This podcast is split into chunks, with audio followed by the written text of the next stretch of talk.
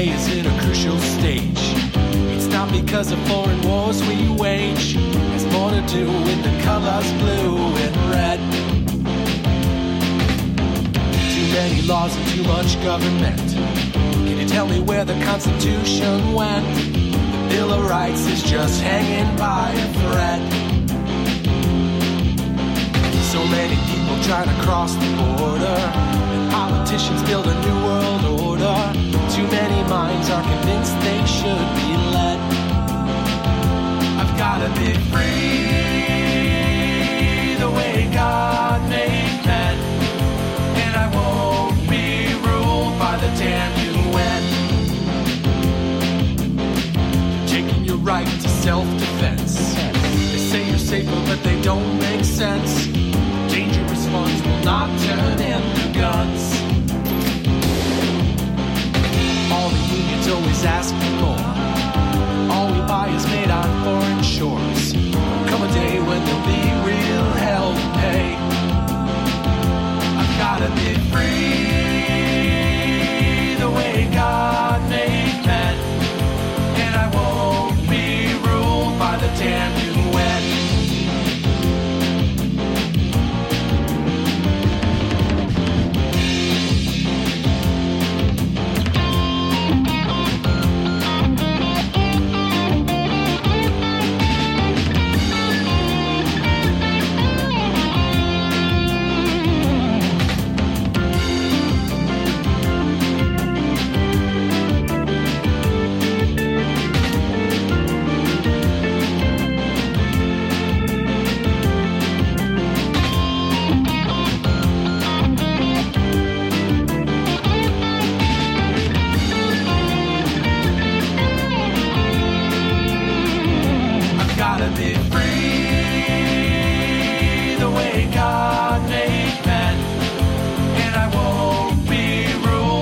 damn.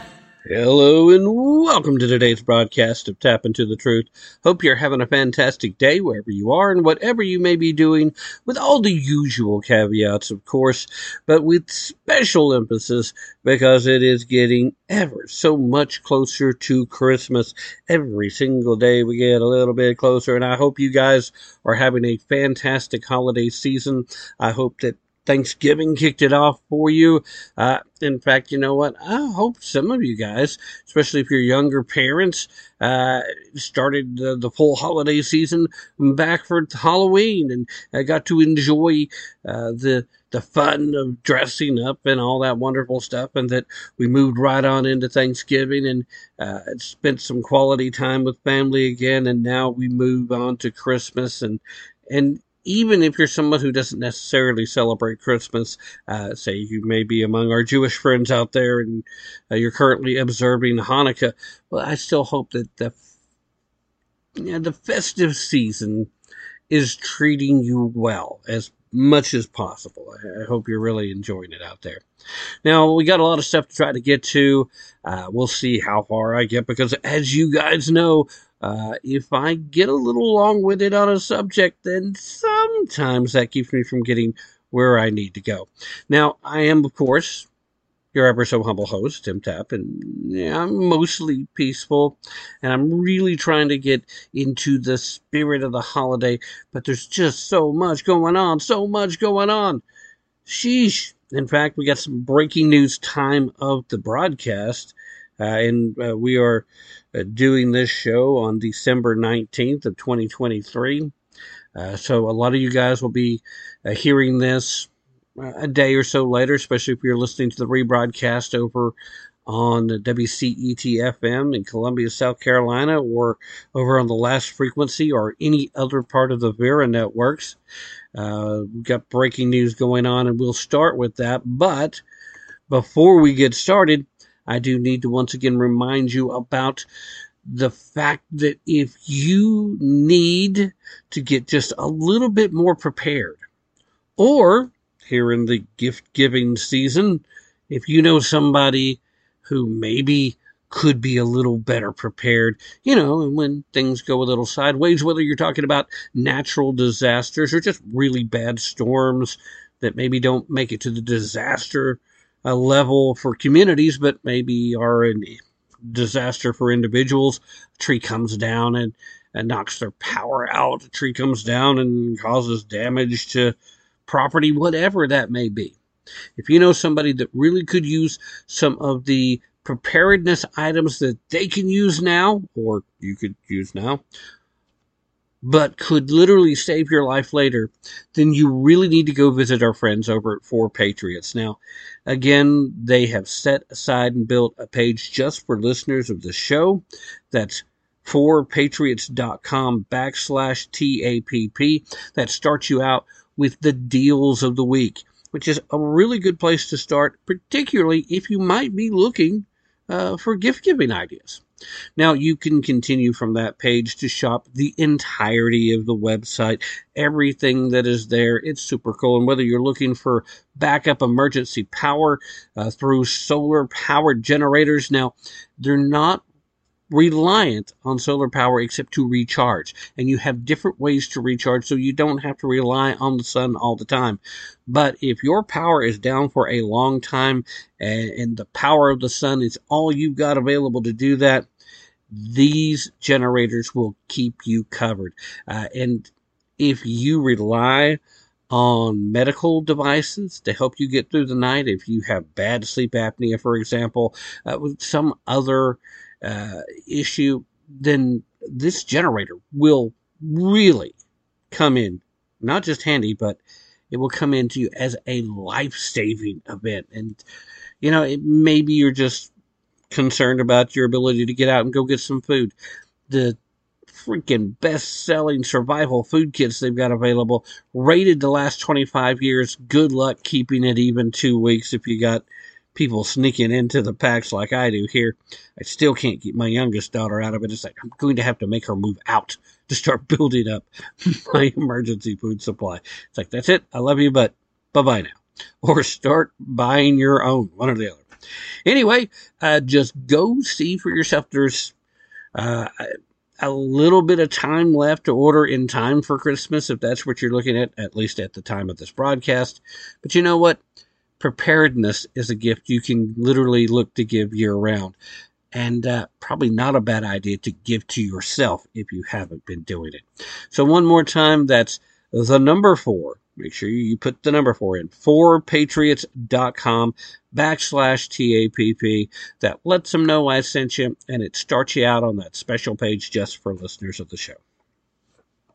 All right, let's get into the action. The breaking news that I teased just a few minutes ago of the great state of Colorado has decided in its infinite wisdom that uh, they don't like the way the current uh, ballot for the Republican nomination is looking.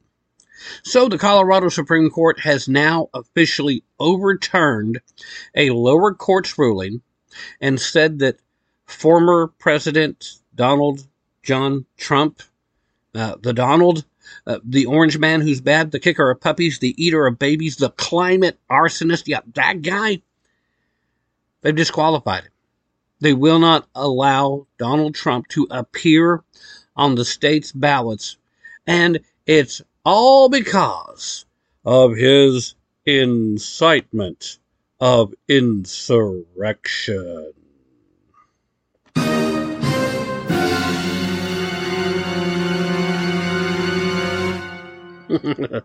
yeah, you guessed it. Now, the lower courts, and there have been a few other states that have done a similar thing. Lower courts have said, you know what? We'll let the Republicans nominate him. We'll let the Republicans choose him. Uh, but we will revisit the same uh, case when we get to the general election. So there's several lefty states that are thinking that they're perfectly content with the Republican Party nominating Donald John Trump again, especially since there's about half of these folks that still have it in their head that this is the easiest guy to beat. Uh, part of that, I think, still comes from the fact that they genuinely believe, because they can't allow their minds to wrap around how twisted and how unlikely a legitimate election would have allowed Joe Biden to beat Trump.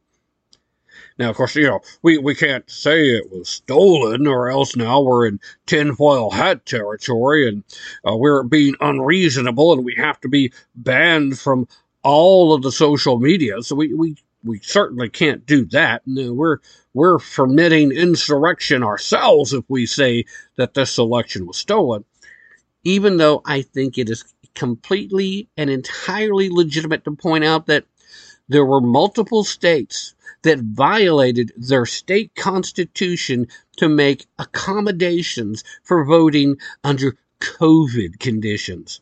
There were several states, swing states in particular, that allowed so many mail in ballots that there's not even a legitimate accounting for the number of votes counted compared to the legitimate and legal number of voters registered in districts.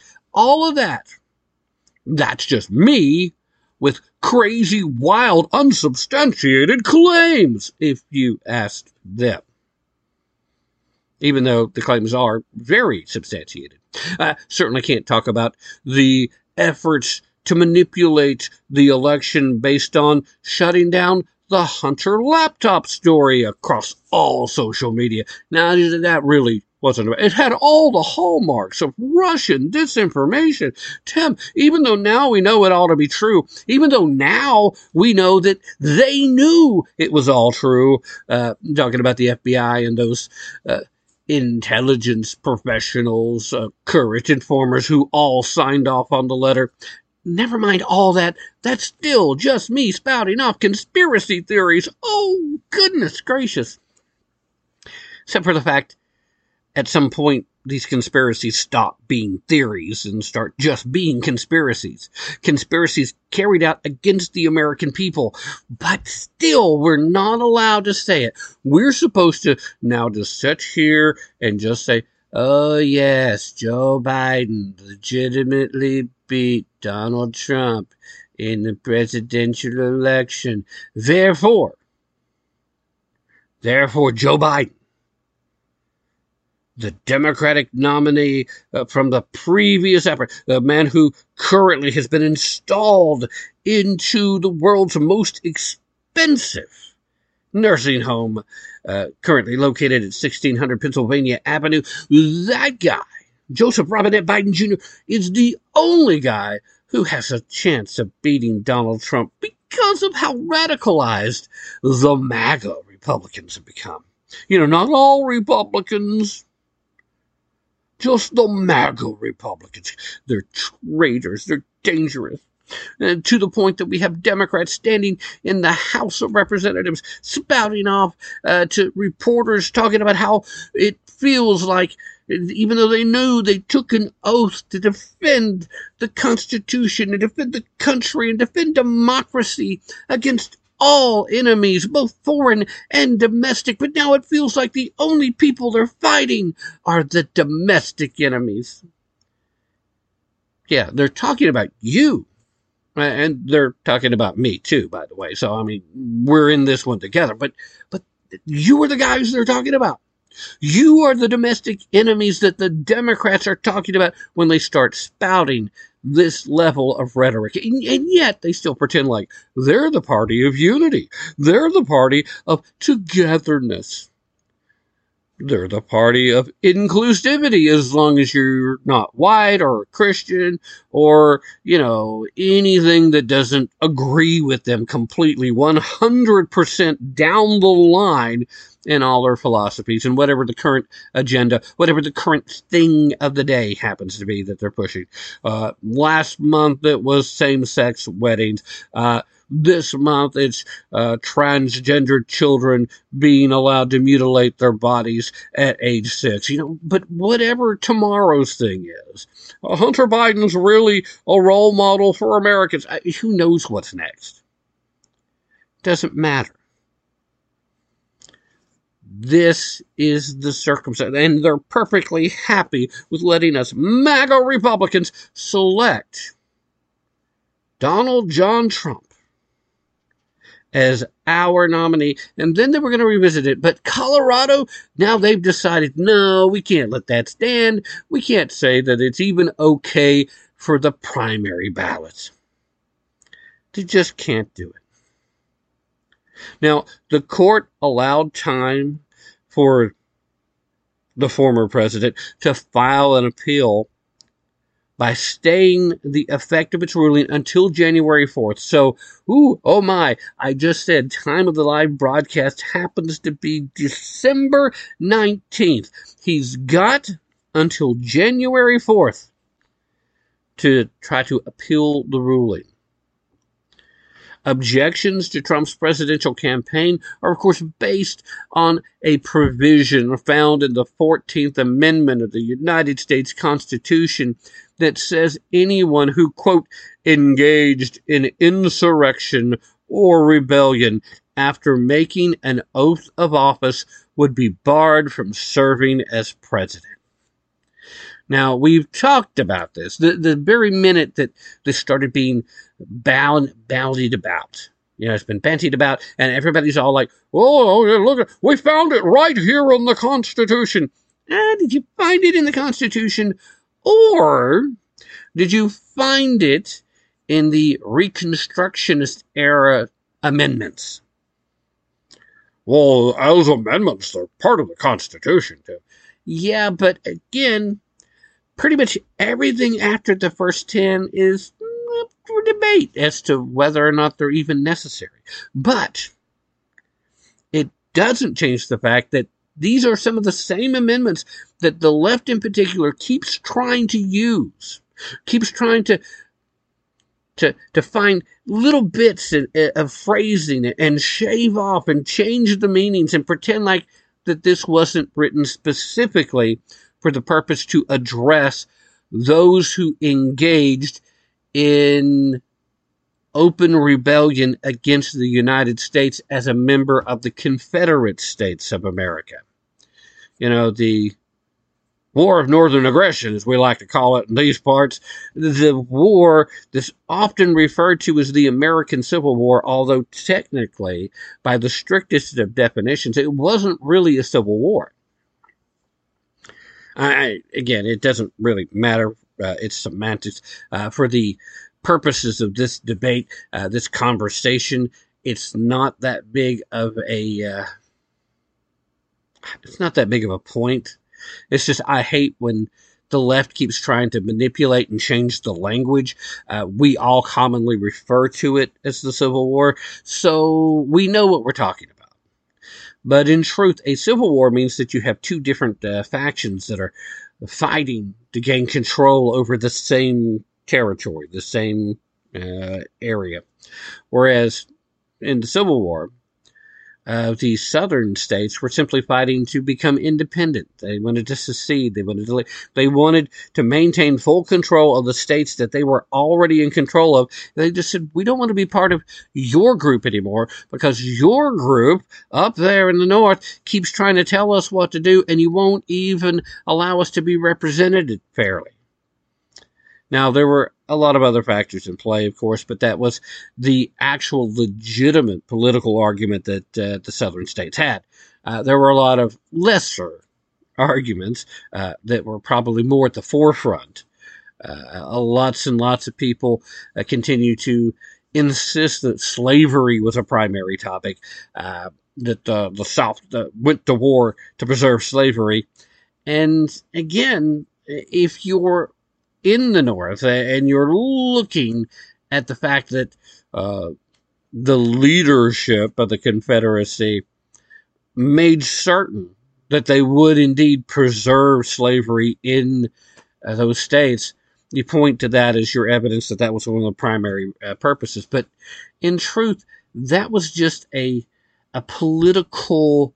Uh, what's the good way? Just an incentive to keep the rich folks uh, that were paying for the war to continue to support the southern states. It was uh, an olive branch. It was uh, an incentive, a terrible one too. I, I, don't mean to diminish what it actually represents, but as far as the folks that were putting together the South, the people that actually fought against the North, they weren't fighting for slavery. Most of them fell into the category of the freaking poor white trash, the people that were treated less than the slaves were. and it's it gets touchy and emotional, and people. If you're not actually familiar with the reality that existed here in the southern states at the time, then you're likely to be angry that I would even say such a thing. But historically, it's it's accurate.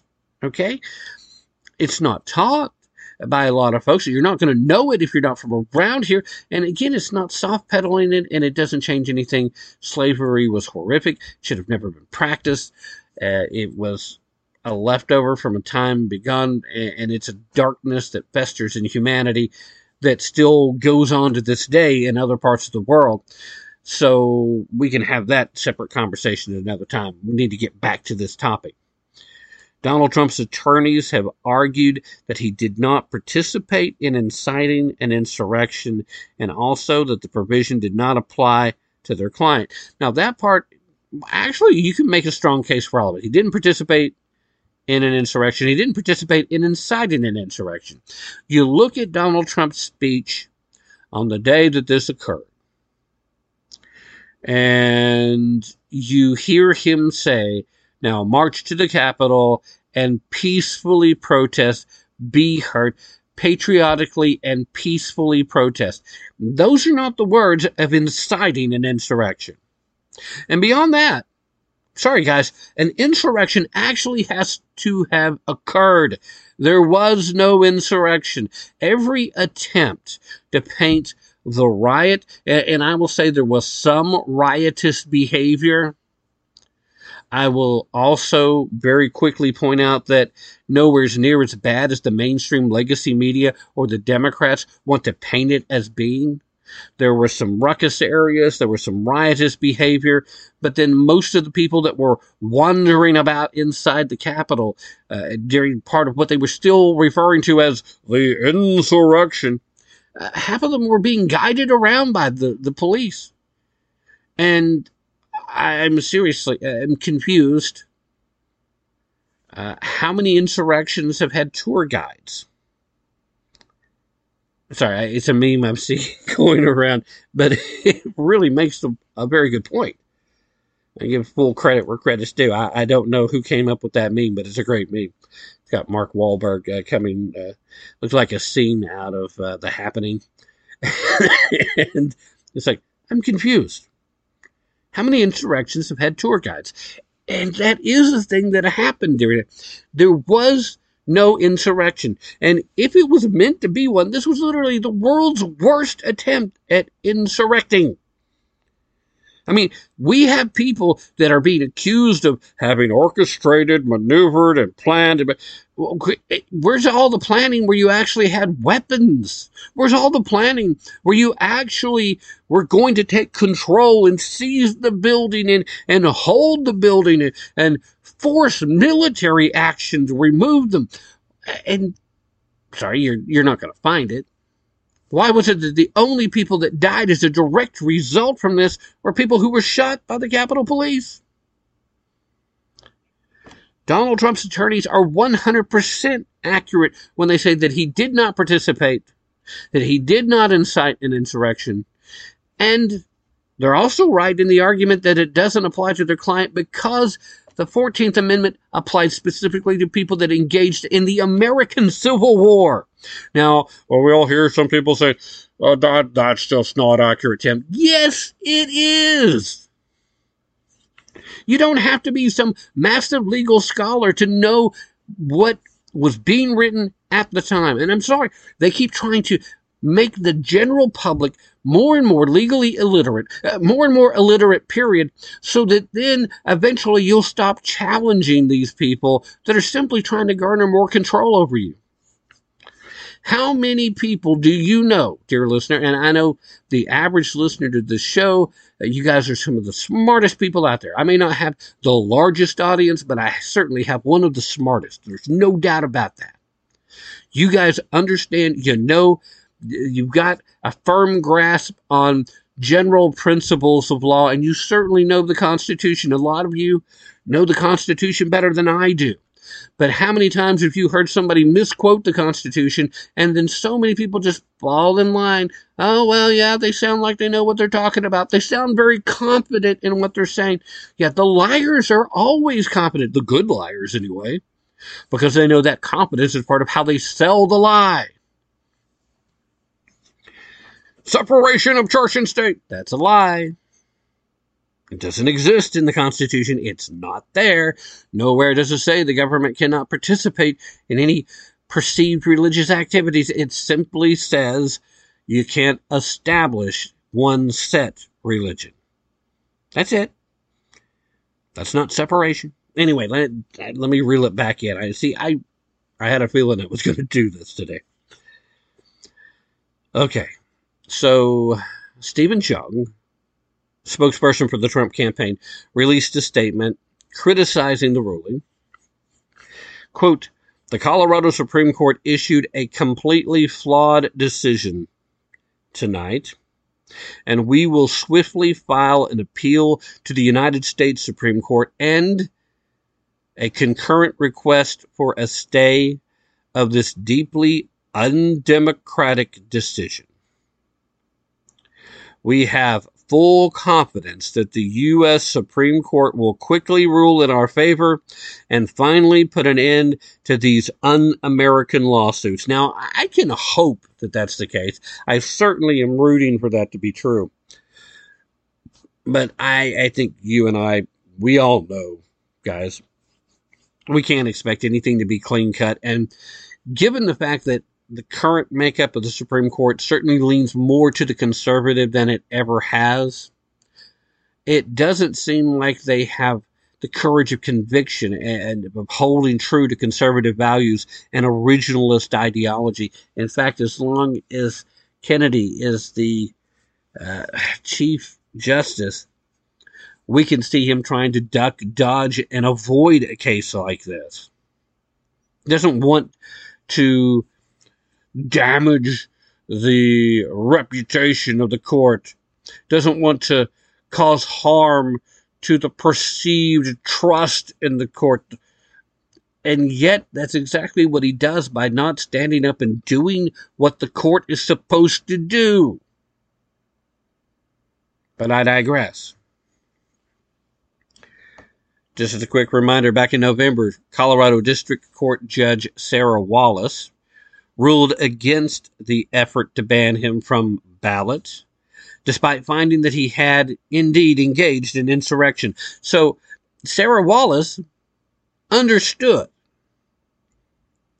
that the left and her other fellow travelers, uh, the other uh, leftist activists in robes, they were firm believers that not only did an actual insurrection occur, but that Donald John Trump, the orange man who's bad, the kicker of puppies, the eater of babies, the climate arsonist, that guy was behind the whole thing.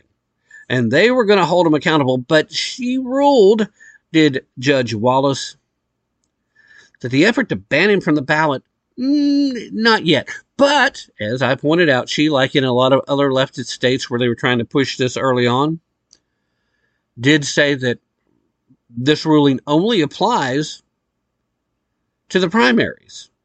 And that if the same uh, parties wanted to bring this suit again for the general election, they were welcome to do so, and that would create a entirely different uh, situation. And, and in truth, from a strictly legal standpoint, it actually really, really does, because the primaries are about who's the party going to appoint as their candidate. Nowhere in the Constitution does it specify how a party is allowed to select their candidate. It only says in the 14th Amendment that if you were part of the Confederacy, which somehow now this insurrection is uh, time traveled and become modern and part of the U.S. Civil War, then you're not allowed to be president. So, should you even be allowed on the ballot to be president? That's a different legal argument. That's what they've been saying all along. But now the Colorado Supreme Court comes along and says, hey, you know what? Nah, they're trying to pick their guy to become president. Now, all the other judges are saying, uh, well, if you want to be the nominee, uh, we shouldn't even allow you to be nominee because, you know, that means that you're trying to become the president. And if you're ineligible, then you're ineligible. Boot him off. Quoting here from Wallace in her 102 page decision, the court finds that petitioners have established that Trump engaged in an insurrection on January 6th of 2021 through incitement and that the First Amendment does not protect Trump's speech. The court holds there is scant direct evidence regarding whether the presidency of one of the positions subject to disqualification. There is scant direct evidence. Now, to clear that up, they said we we feel like they proved the case, but really there's not a lot of real proof. So if that feels like a juxtaposition to you, it's because it is. It is a juxtaposition. But that's how the left whistles by the graveyard, right? I mean, when the left comes to a juxtaposition and you ask them about it, they just do. And they expect you to just move on. Don't ask the question, da da da da, we can't hear you. We're not listening, da da da da. You are just being crazy when you talk, uh, uh, try to use some type of logic to, to poke a hole in what we're saying. You proved says Judge Wallace. The court finds that the petitioners established that Donald John Trump, the orange man who's bad, the kicker of puppies, the eater of babies, the climate arsonist, did in fact engage in a completely, totally made up, imagined insurrection because one didn't actually occur. In fact, even calling it a riot is a bit much because there was only so much riotous behavior. I mean, what we saw was bad enough. It was ugly. It was terrible. I do not condone it. I don't want to play it off like it's less than, but the left is playing it off like it was way more than specifically for this purpose. And again, we talked about it at the time. Why were they so hot to use the terminology insurrection? Because they knew from the jump their biggest threat. If you're a swampy person, whether you're a Democrat, a Republican, an independent, or a socialist, or a communist, or if you're part of the swamp, the biggest threat to you is Donald John Trump. Not because he himself represents such a big threat, but because he represents the fact that as an outsider, any of us can step up and create that level of change. He proved the one thing that people have been saying for decades to that point that an outsider simply can't do it. But he did. Now, it took a multimillionaire who is perfectly content with getting down in the mud and and swapping around and getting dirtier and throwing in a few low blows here and there. And doesn't mind name calling and isn't afraid to call out the other guys when they go and, and cross the line even when they're smiling and pretending to have some level of detente. Uh, it doesn't matter. He's the guy that stepped up and did it and he proved that any one of us could do it too. That's what makes him a threat. The swamp can be drained, the swamp creatures can be removed, and the American Republic can be restored. That's what he proved. That's what makes him so dangerous to them.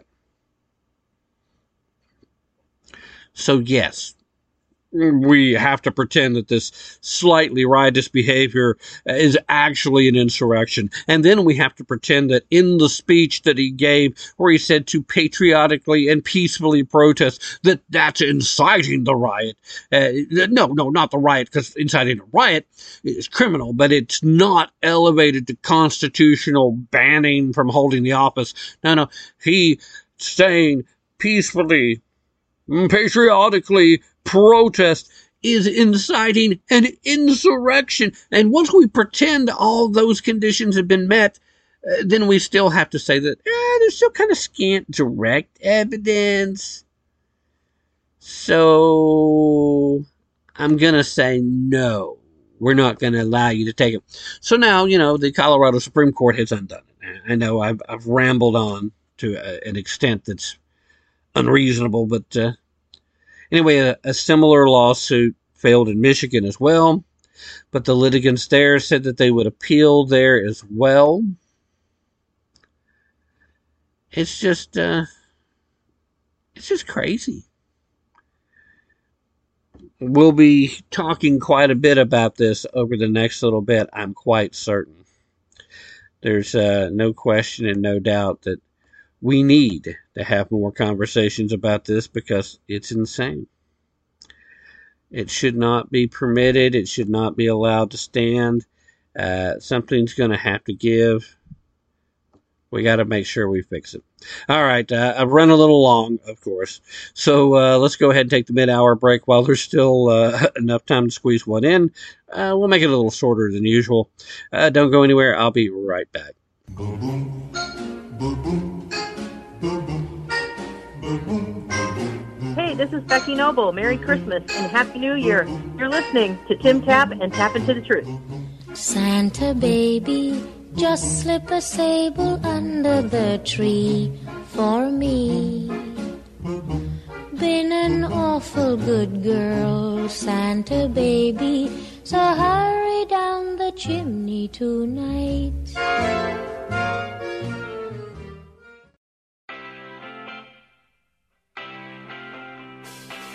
Department of Justice madman Jack Smith is so focused on getting President Trump locked up, he hopes to get quick help from the United States Supreme Court.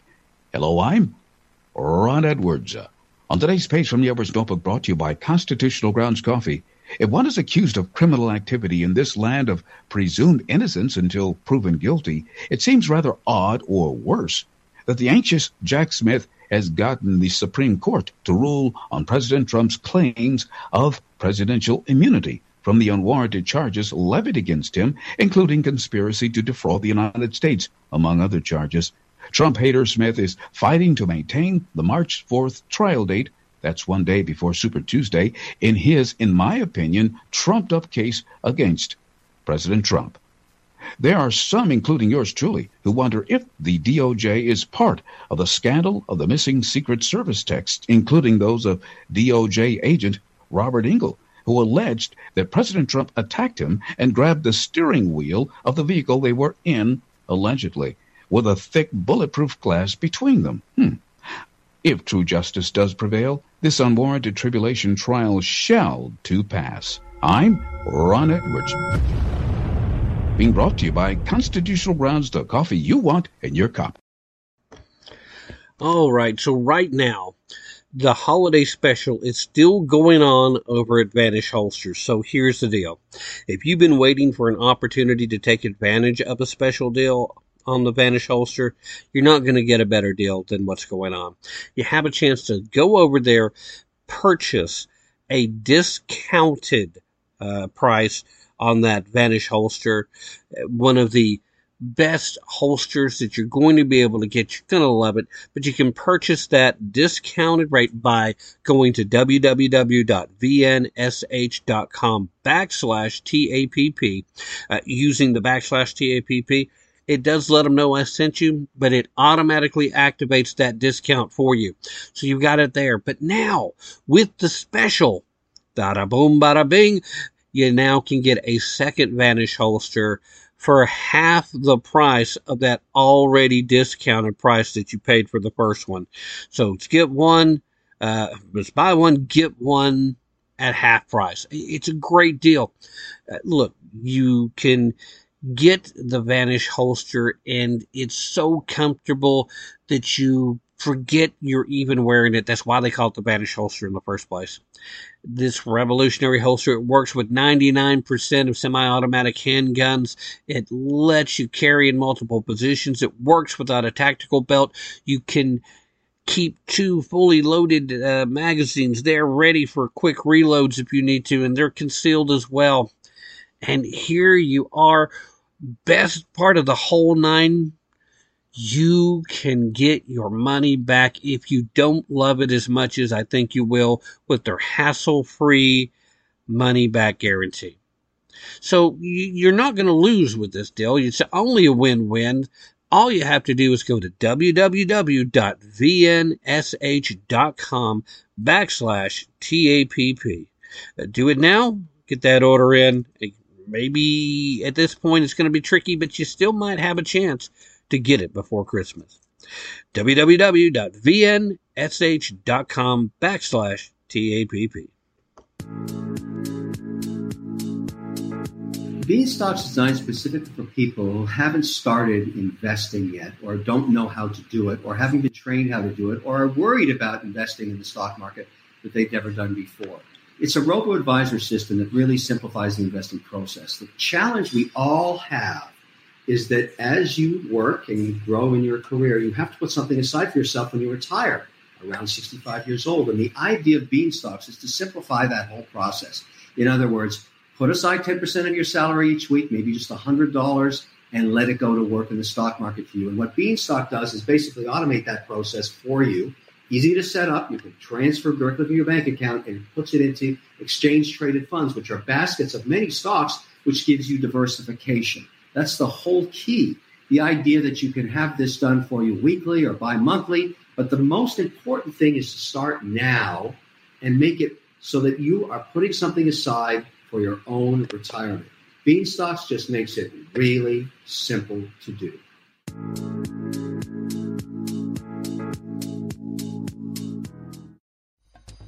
Constitutional Grounds, the hot air roasted coffee that produces a smoother, richer, healthier, and less acidic coffee. Our unique hot air roasted coffee has a most delicious taste that everyone is raving about because you want the best. Constitutional Grounds is the coffee you want in your cup. Simply go to BlueRidgeCoffeeCrafters.com and click on to the Constitutional Grounds coffee display to make your purchase and to be sure to use the RE10 promo code and you will receive a 10% discount. Remember, Constitutional Grounds, the coffee you want in your cup. When I invented My Pillow, my passion was to help each and every one of you. And 20 years later, all of your support is what keeps us going. Because of you, we've been able to create thousands of USA jobs and help millions get the best sleep ever. To thank you, my employees and I are bringing you a limited edition My Pillow. The Giza Elegance My Pillow is made with my patented adjustable fill, the most amazing cotton, and a two-inch pipe gusset. It has four custom loft levels, machine washable and dryable, and you get my 60-day money-back guarantee and 10-year warranty go to mypillow.com and use promo code TAPP or call 1 800 659 9936. That's mypillow.com with promo code TAPP. Use your promo code to get your limited edition 20th anniversary My Pillow queen size. Retails for $69.98, now only $19.98. That's right, get a queen size My Pillow for only $19.98. From all of us here at My Pillow, Hi, this is Matt Fitzgibbons at PatriotMusic.com. If you share my passion for the simple but timeless principles that made our republic great and you like rock music, check out my five albums and videos on American history at PatriotMusic.com. You say gun control is using both hands. I've gotta be free the way God made man, the damn UN. Hey, Jared, what's up? Well, my company gave me this Pride t shirt. They say I gotta wear it to celebrate the LGBTQ. That's not really my thing, and, well, I sure as hell don't want to promote it. Yeah, I can understand that. What are you gonna do? I don't know. I'm just tired of all this woke bullshit. I mean, I've worked 20 years for this company. Well, they've been great until they started all this crap. I just want a job where I'm not forced to support all this nonsense. Yep, I hear you. I'm Andrew Crapuchettes, CEO of RedBalloon.work, America's woke free job board. We connect good employees with great companies without all that woke bullshit. So if you're an employee who's tired of all the nonsense, then put your resume on Red Balloon. And if you're an employer looking for hardworking, reliable job seekers, then post your open jobs at redballoon.work. I'm Andrew Crapuchettes.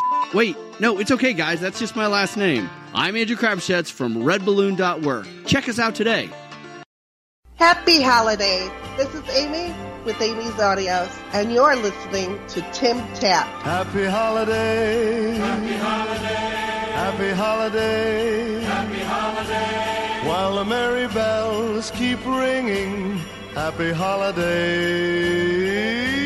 to you.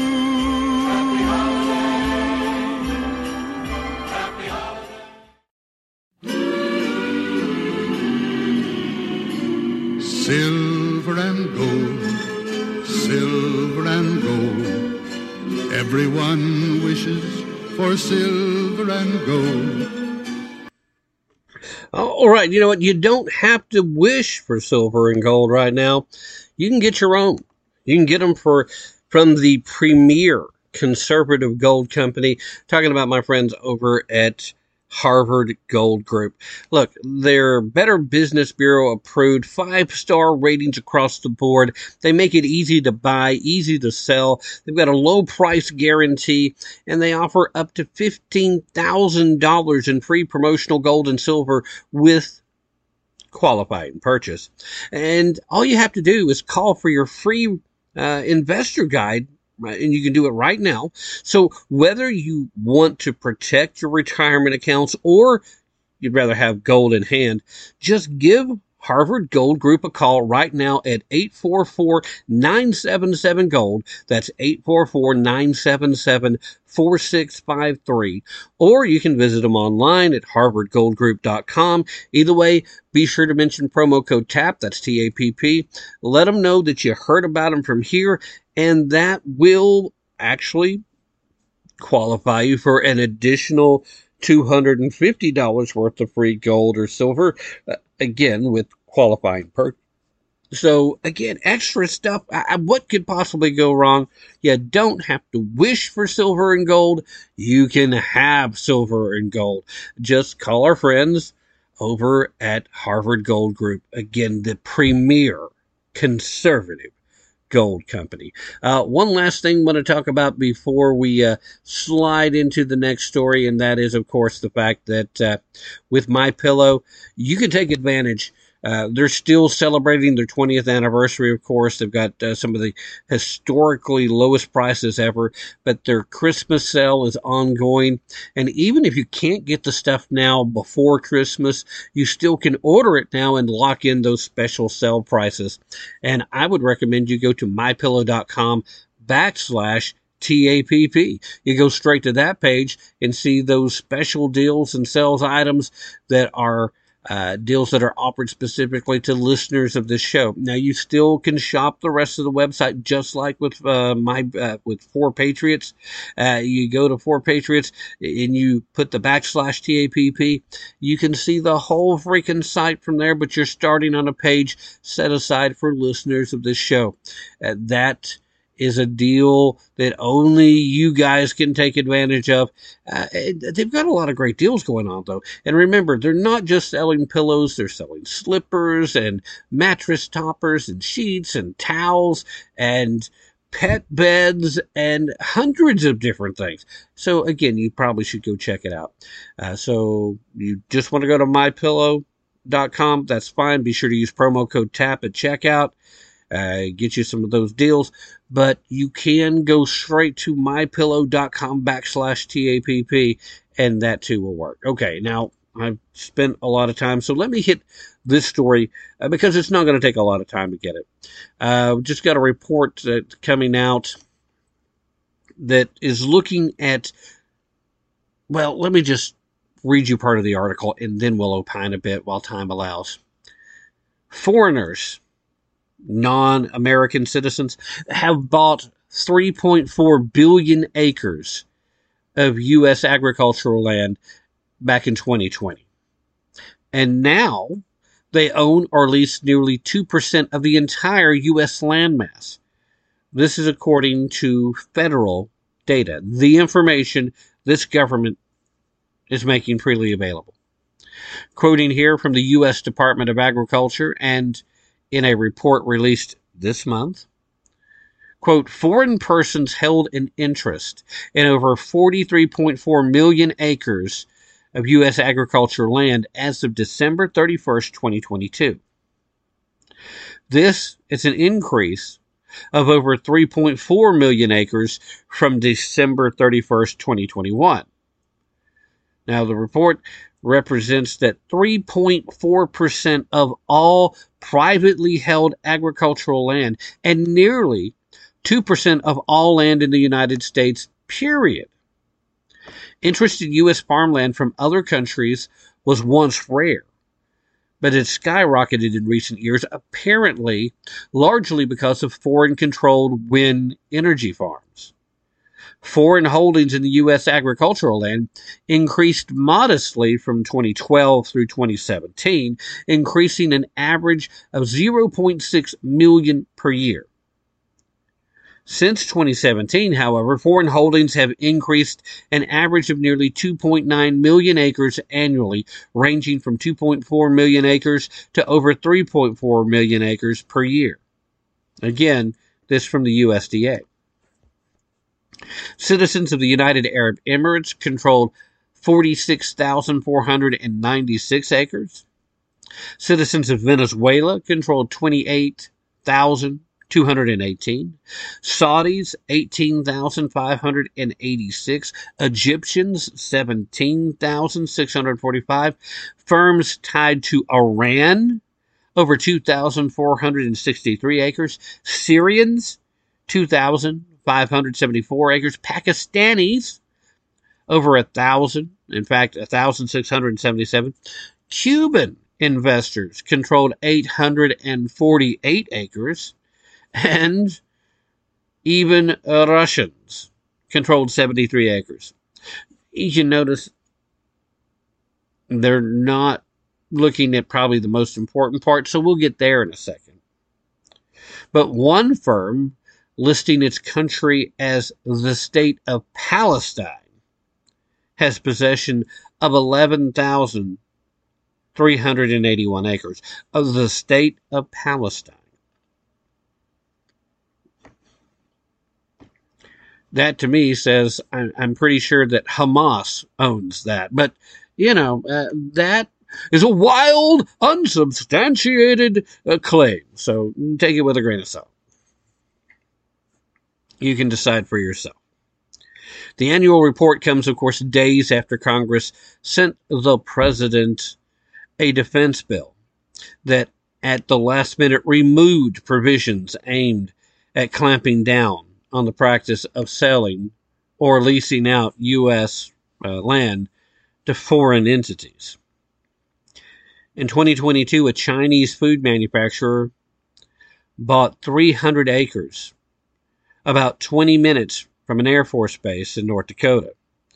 That just so happens to be, as they put it, quote, the backbone of all U.S. military communications across the globe. The top Democrats and Republicans on the Senate Intelligence Committee both opposed the move, but it still got removed from the bill anyway. South Dakota Senator Mike Rounds introduced an amendment to this year's Defense Funding Act that would block China, Russia, Iran, and North Korea from buying farmland. The Senate passed the amendment 91 to 7. The Republican controlled House introduced only a milder version of the amendment, yet, when the National Defense Authorization Act came out of the Reconciliation Committee, which normally irons out differences between the two chambers' bills, the final text had completely removed not only the Senate amendment, but also the House one requiring the Department of Defense to write a report on the issue.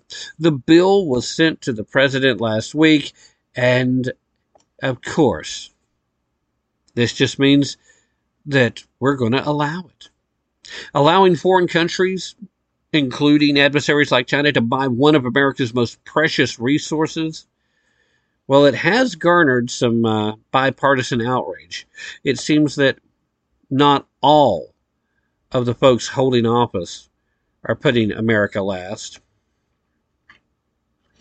Senator Tom Cotton was outspoken, saying that uh, the country simply can't allow this to continue. Uh, at best, this serves the interest of the companies and the other countries, not America's. At worst, this purchases undermines our security. Now, a lot of folks came out, they said more uh, things, but it's important to know that in 2022, foreign interest added uh, more than half a million acres in Colorado and Alabama, and nearly that much in Michigan. A third of the land was owned by Canadian investors, followed by the Netherlands, Italy, and the UK. China held 349,442 acres, which is slightly less than 1% of all other foreign held acreage. Chinese government didn't acknowledge directly purchasing any U.S. farmland, but the acreage reflects land whose primary investors are Chinese. So this is a threat, okay? Uh, plain and simple, there's no two ways to cut it. It is dangerous. We would like friendly foreign nations to invest in the United States in ways that further promotes both the interest of their country and still continues to work to promote the interests of the United States. Anything that is one sided against the United States is a bad deal. Giving up any of our farmland to foreign entities is also a bad deal. If we can produce enough goods that we can export uh, a large enough amount that these folks are going to be able to to be a good trade partner, then that's what we should be doing, not selling or leasing out control of our farmland. And if the reason that they have to do it is because they've embraced this ridiculous uh, green agenda where they're taking up all their farmland and using it instead to build solar farms or wind farms, then that's part of the price that they're paying for their green agenda. And they need to understand that the green agenda is an anti human agenda. They need to be answerable to their people. They need to face the consequences for these policies so that they can then, under the authority of the people whom they govern, course correct. And there will be a course correction from this, this green agenda, no matter who you're talking about or where. It's just a question of how long it's going to take. And that's going to happen here in the States as well. But we've got to start by taking care of our resources first and making sure that we as a nation are perfectly happy to engage in trade of goods with friendly nations with our friends, with our allies, and with those we are acquainted with that will at least behave in a friendly fashion. Uh, everybody else needs to go pound sand. Stop selling off our resources, guys. All right, let's uh, reset the hour, and when we come back, we'll jump uh, headlong into hour number two. Don't go anywhere.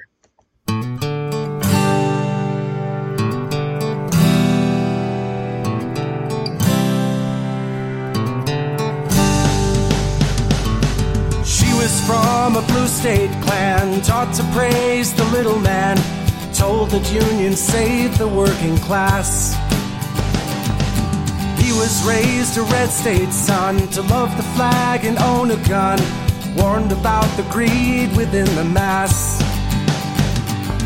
They met beneath the moonlit sky, a college party drunk and high, and when they had degrees, they said their vows he couldn't say when, he couldn't say how, he couldn't say why.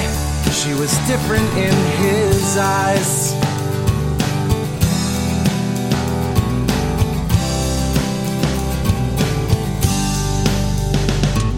They built careers and had a kid, tried to live like their parents did, but both their parties taxed them close to death. They learned to hate the public schools, watch TV making fools, while trial lawyers looted what was left. This is Tim Tapp wishing you and yours a very happy new year. We wish you the merriest, the merriest, the merriest, yes, the merriest. We wish you the merriest, the merriest, the merriest. You cheer. We wish you the happiest, the happiest, the happiest, yes, the happiest. We wish you the happiest, the happiest, the happiest New Year. May your tree be filled with happiness, happiness and friendliness for all. May your heart be filled with cheerfulness, happiness and cheerfulness for all. We wish you the happiest, the happiest, happiest, yes, the happiest. We wish you the merriest, the merriest, the merriest. You'll cheer and the happiest New Year. Alrighty, ladies and gentlemen, thank you so very much for staying with us as we now are diving headlong into hour number two of today's broadcast of Tapp into the Truth. Uh, once again, I want to extend everyone the happiest of holiday greetings, and I hope you'll take this in the spirit in which it's intended. Merry Christmas, everyone. Okay, now obviously, still lots of things going on. You're going to hear a lot of these uh, stories everywhere, and I'm not going to bother to dig into everything because there's just too much going on. Uh, I would need like a 10 hour program, and nobody's going to listen to me prattle on for 10 hours straight. I can't even get my family to do that. They start tuning out at about 10 minutes in, but you know what I'm saying. So here's what we're going to do. I'm going to remind you about our friends over at 4Patriots real quick, and then we're going to jump into the next topic. Now, by remind you, I'm going to continue to tell you that we know things in life they they get sideways. We we have all kinds of things going on out there in the world, uh, from the potential of bad storms to natural disasters, all the way up to maybe political cause civil unrest kind of situations. Uh, we've got crime on the rise. We have terrorism looming the largest it has in a long time, thanks to our southern border being wide open with no issues at all uh, being addressed by the current administration. All of this equals the fact that you had better be taking full advantage of every opportunity you have to be prepared for the worst. Now, I'm not telling you go out there and be scared. Don't be afraid, but be aware. We know these things are going on, but that's the difference that sets us conservatives apart from other folks. We see the truth, we see the reality. We don't panic. We just get ready. We do the things we need to do to be ready. Nobody is better at helping you to be prepared than 4Patriots. Uh, if you need water filtration, whether you need lighting uh, that's operated by solar power, whether you need backup electricity, or maybe you're concerned you're going to be stuck without food for the long term, then the best selling survival food kits with tasty, tasty food that will last you 25 years in storage if you needed to. But you don't have to wait that long. You can rotate it out. It's good stuff. They've got you covered. So just visit 4patriots.com backslash TAPP. You want to do that because it lets them know that I sent you, but it also lands you right smack dab on a special page set aside just for listeners of this show. In the process, you get to see the specials of the week. What are this week's deals? And it just so happens to be a great place to land if you're thinking about giving the gift of preparedness to a uh, loved one that's on your holiday shopping list. And it's still a good idea to take full advantage of the sales while they're available, even if you end up giving them the preparedness items after the holidays. Because you know what? Year round is a great time to start somebody's path down preparedness. Get the preparedness items that you can use now, but that can save your life later. go to four patriots. That's the number four, the number four patriots.com backslash TAPP. Go do it. You'll be sorry if you don't. Uh, that's not a threat. It's just a legitimate uh, set of circumstances. You will genuinely regret it if you don't. All right, let's get into it. Uh, we got a strange thing going on in Massachusetts. It seems like there's a lot of anti Semitism just running wild all over Massachusetts.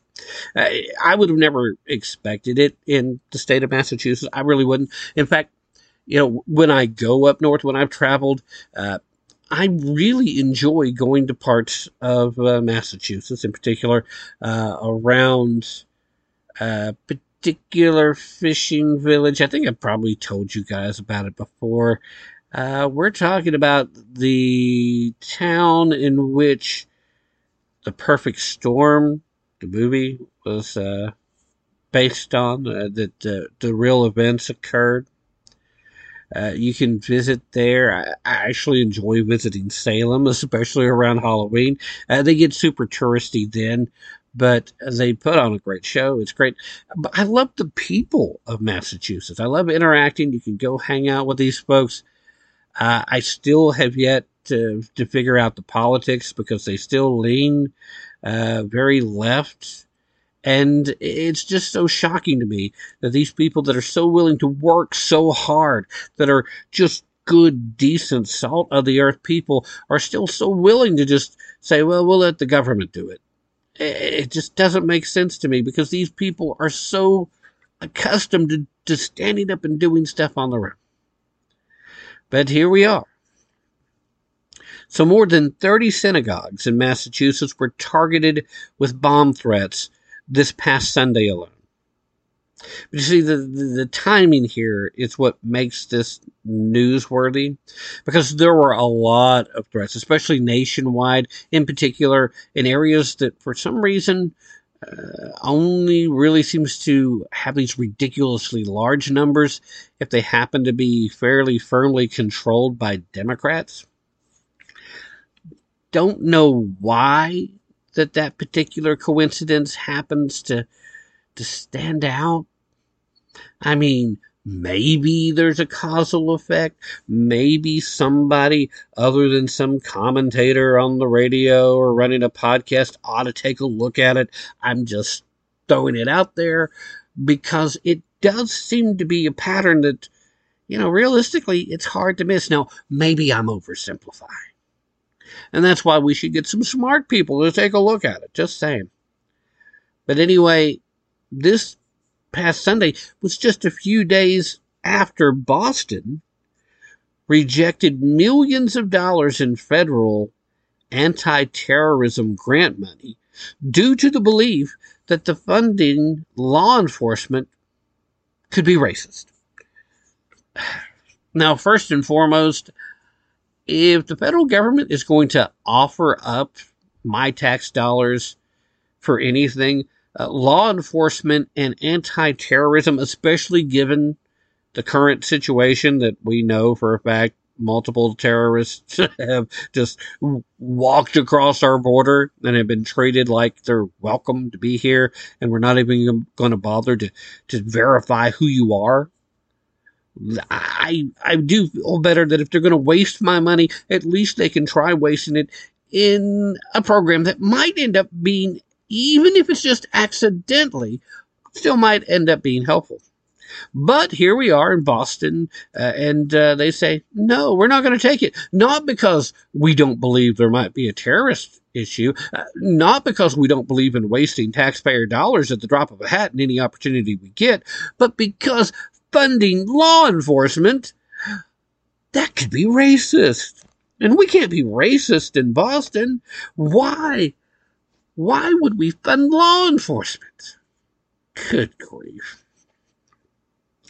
Okay, so the city council rejected the grant from the U.S. Department of Homeland Security in a rather contentious uh, six to six vote, with the opposition arguing that giving more funds to law enforcement would, quote, do more harm than good. to minority communities, which obviously means they haven't bothered to pay attention. Because minority communities tend to be the communities that need more policing. They need the more policing because the law abiding citizens that live in those communities are the ones that are most likely to be targeted by criminals. If you can put more police there as a deterrent, the criminals either have to stop doing crime or they have to go somewhere else to do the crime. Having more police available is intended to work as a deterrent to criminal activity, not designed to be a thumb in the eye to the community. It's like, oh, well, you're just a whole bunch of criminals, uh, minorities, so we're going to put all the police right there because we know. No, it's about protecting those communities because they're the ones that are the most often targeted. They are because they know there's not a lot of cops there criminals, especially violent criminals, uh, the robbers and burglars, uh, they tend to have a certain degree of laziness to the mentality. Otherwise, they would take their talents and skills and put it to honest labor and, and go earn an honest living. But instead, uh, easier money. I don't have to work as hard to do it. In the process, anything you do that makes it a little bit harder works as a deterrent. And if you put enough deterrents in their way, they're going to stop doing the crime, at least in that area. They'll go find some place like Boston that's afraid that more law enforcement is going to equal harm to the minority communities.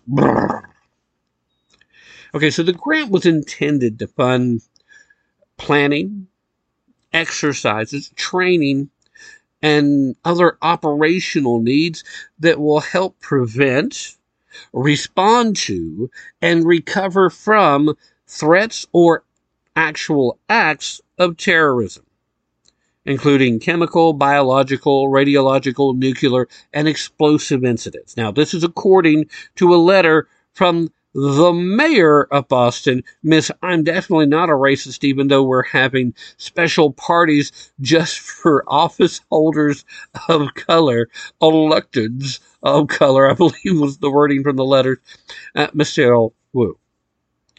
She wrote the letter to the council. Now, again, what part of that will do more harm than good to a minority community? You want to be a little better prepared in the event that somebody threatens or actually carries out a chemical attack, a biological attack, a radiological attack, uh, random explosions. You would think Boston in particular would be concerned about explosions, considering that a couple of brothers managed to turn the Boston Marathon into an open act of terrorism.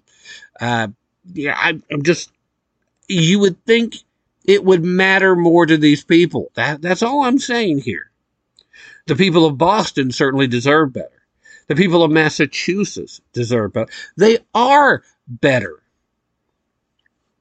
They're better than that.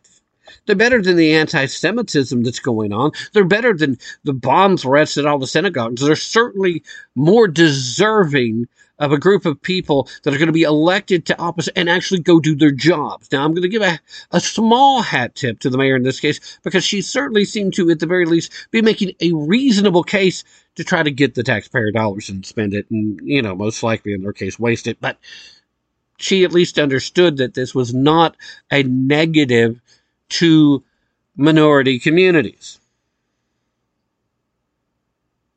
So there's that, I guess. Saturday's bomb threat would be the sort of incident that the Metro Boston Homeland Security region would use this particular funding to train for. Police responded to the bomb threats, which turned out to be hoaxes, and they swept several synagogues. And there were no explosives found, and thank God for that. But could the police have been better prepared, better trained? Yeah, that's the idea of the grant.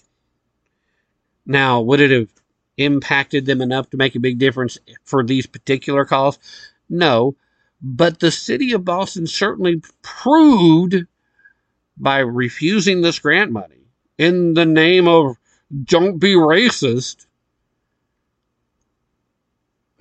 they proved that they want to be a target for this kind of thing, and hence there we are. The council's, the city council's decision ends up depriving several surrounding towns that are within the Metro Boston Homeland Security region.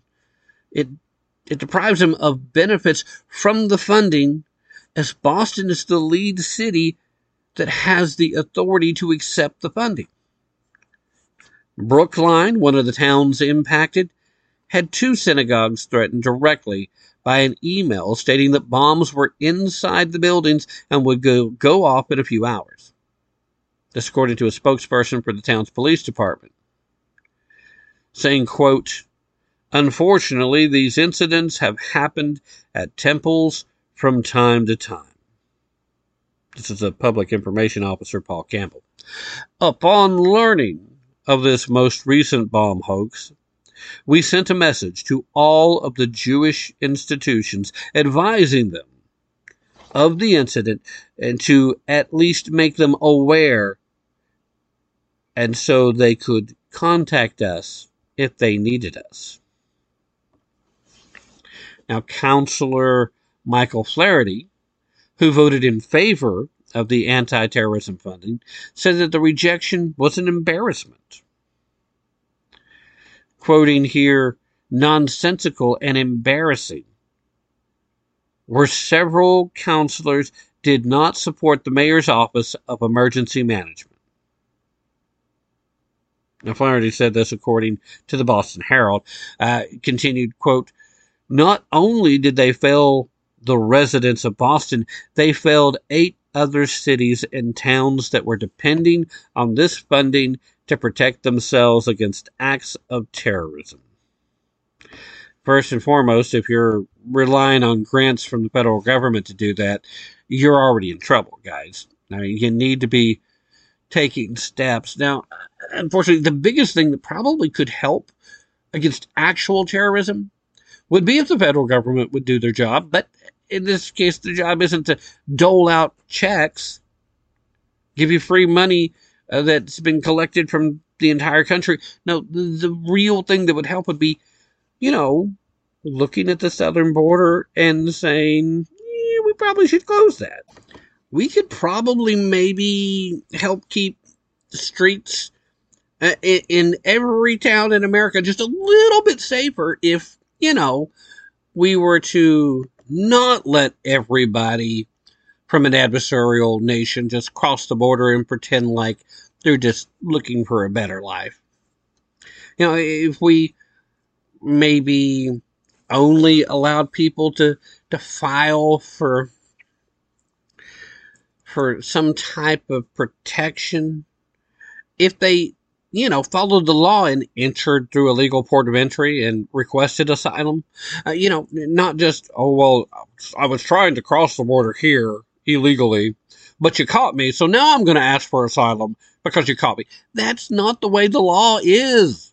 I don't know why everybody keeps letting this happen, but the law is clear. If you're going to seek asylum, number one, you're supposed to seek asylum at the first safe place you get to these people are crossing the entirety of the nation of Mexico, many of them crossing even further than that. And a lot of the people that are coming across the border are making this trek where they're originating from China, from Syria, from Iran. Hello, anybody seeing a pattern here? Adversarial nations, Russians are coming across. Now, again, these may be people that are trying to get away from the places they're from because of how dangerous they are, and they think America will be a more welcoming place. That's fine. But again, if you're seeking asylum legitimately, enter through a legal port and do it the right way. That's not a hard concept, and it's easy enough to do. Why do we want to pretend like anybody that crosses the border is just welcome here? Because they shouldn't be. We should only be welcoming people here that generally are coming here because they want to, at some point down the road, become an American. Not just go through the motions and pretend like it, waiting till they get orders from somebody to, I don't know, blow up the Boston Marathon Part 2. Somebody that's legitimately wants to come here for that better life by virtue of saying, I've seen what the promise of a federated constitutional republic means for liberty and freedom. That's something I can get behind. I want to be part of that. Please let me start down the path to become an American. Then we got room for you. We don't have room for people that are just trying to sneak across the border to take advantage of welfare programs, to get moved ahead of our veterans, to get moved ahead of other citizens in need, and certainly not the ones that are coming over here to mooch off of us until such time that they actually carry out whatever nefarious purpose they were sent here to do in the first place. If you think there aren't terrorists among them waiting to be activated, then you've got your head buried in the sand deeper than any ostrich has ever been able to do. If it wasn't such a family friendly show, I'd say that you had your head buried somewhere else. That would still be rather accurate, I think.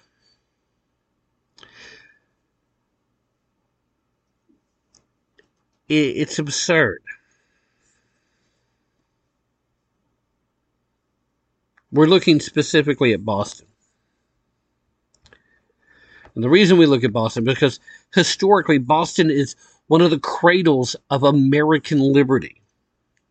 You know, we look at Philadelphia, we look at Boston. These are places where the idea of individual liberty, the idea of independence from England, they, they sprung up.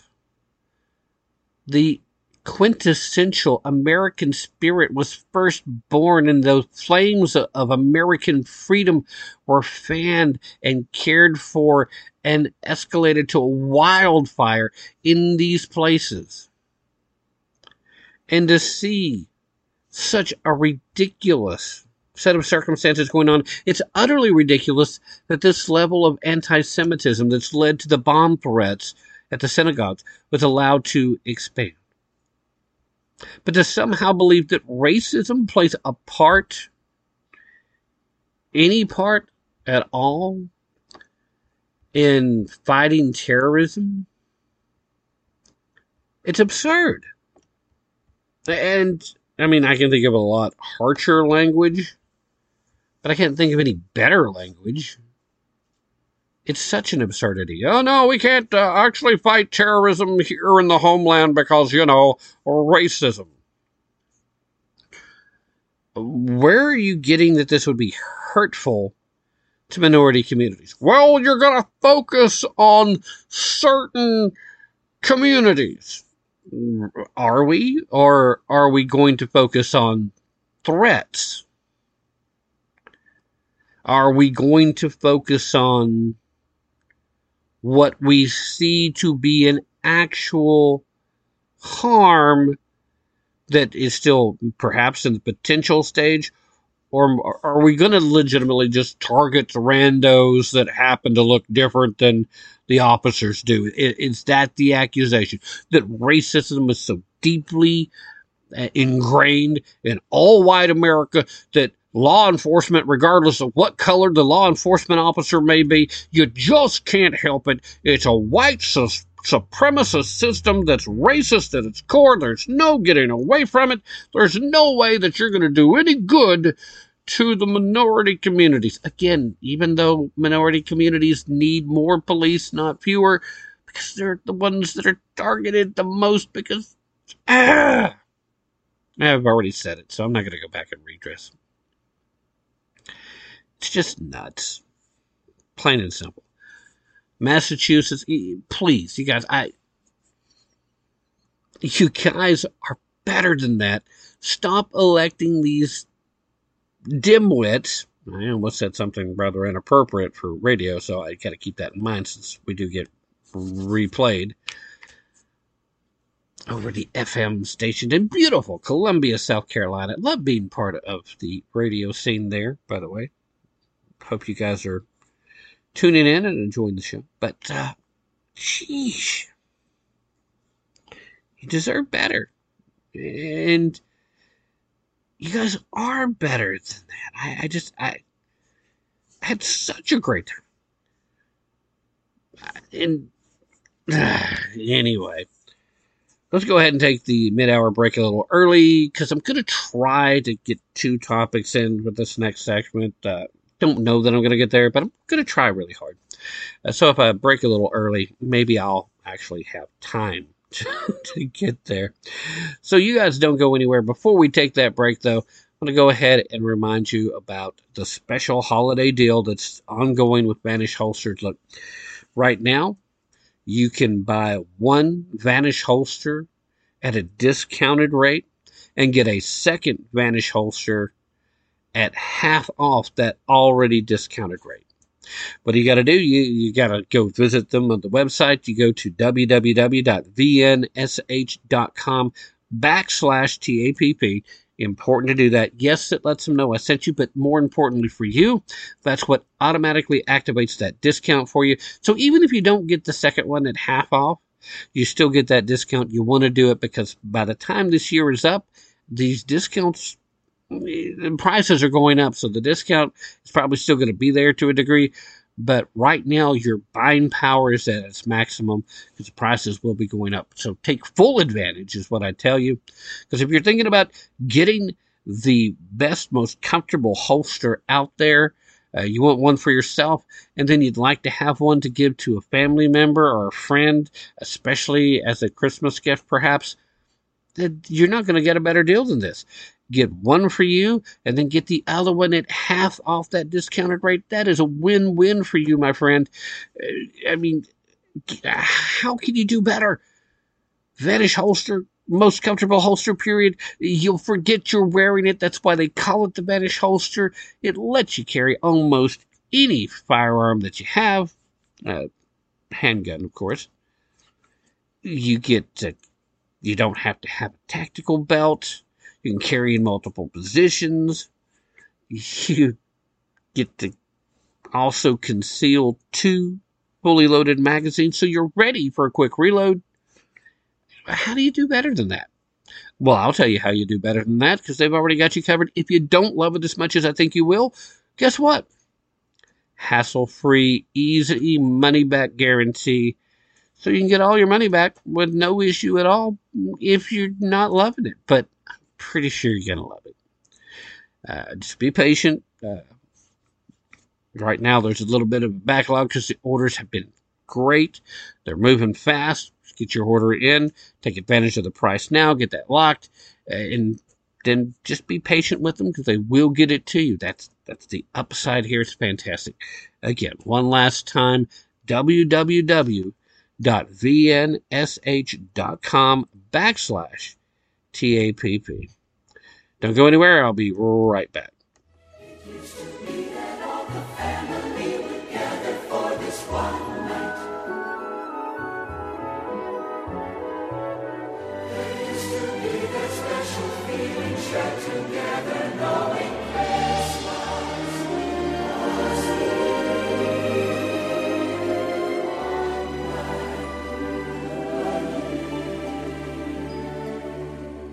Hello, I'm Ron Edwards, host of the Ron Edwards American Experience Talk Show and the Edwards Notebook Commentary, wishing you and my good friend Tim Tapp a happy Christmas and a wonderful new year.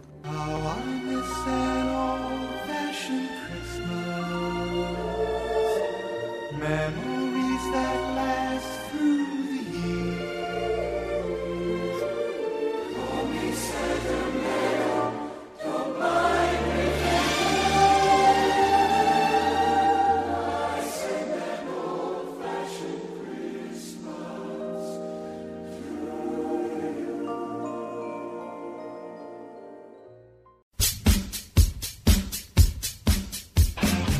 During the Cuban Missile Crisis and Americans' fear of war, President John F. Kennedy shared an inspirational 1961 inaugural address. Hello, I'm Ron Edwards. On today's page from the Edwards Notebook, Kennedy stated, and I quote, The torch has been passed to a new generation of Americans born in this century tempered by war, disciplined by hard and bitter peace, proud of our ancient heritage and unwilling to witness or permit the slow undoing of those human rights to which this nation has always been committed. In the long history of the world, only a few generations have been granted the role of defending freedom in its hour of maximum danger. The energy, the faith, the devotion which we bring to this endeavor will light our country and all who serve it. And the glow from that fire can only light the world.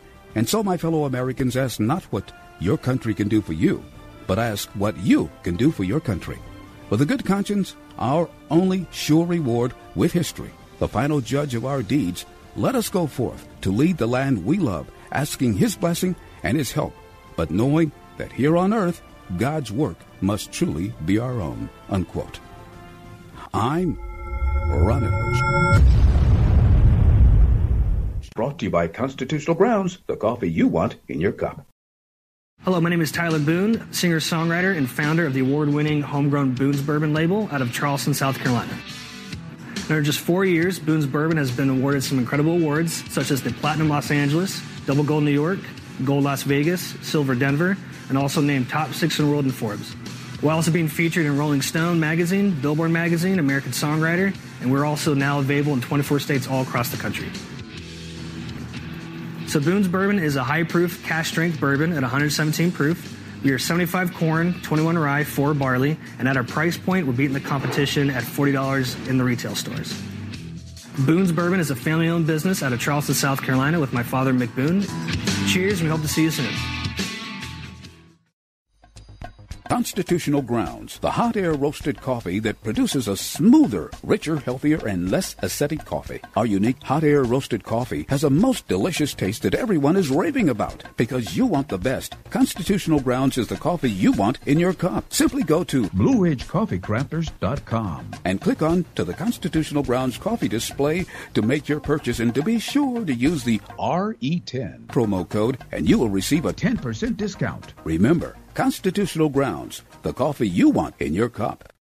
When I invented My Pillow, my passion was to help each and every one of you. And 20 years later, all of your support is what keeps us going. Because of you, we've been able to create thousands of USA jobs and help millions get the best sleep ever. To thank you, my employees and I are bringing you a limited edition My Pillow.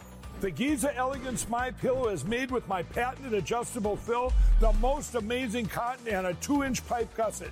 It has four custom loft levels, machine washable and dryable, and you get my 60-day money-back guarantee and 10-year warranty. Go to mypillow.com and use promo code TAPP or call 1 800 659 9936. That's mypillow.com with promo code TAPP.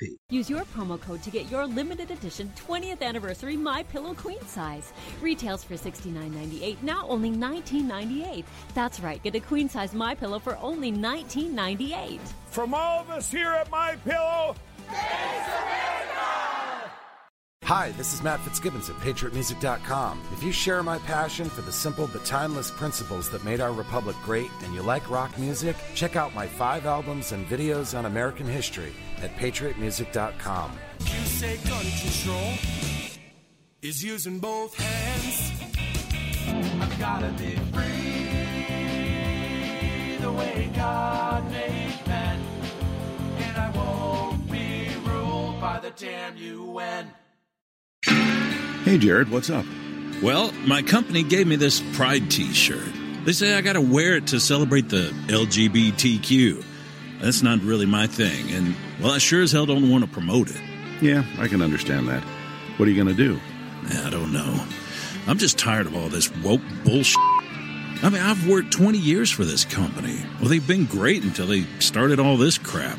I just want a job where I'm not forced to support all this nonsense. Yeah, I hear you. I'm Andrew Crapuchettes, CEO of RedBalloon.work, America's woke free job board. We connect good employees with great companies without all that woke bullshit. So if you're an employee who's tired of all the nonsense, then put your resume on Red Balloon. And if you're an employer looking for hardworking, reliable job seekers, then post your open jobs at redballoon.work. I'm Andrew Crapuchettes. Wait, no, it's okay, guys. That's just my last name. I'm Andrew Crapuchettes from redballoon.work. Check us out today.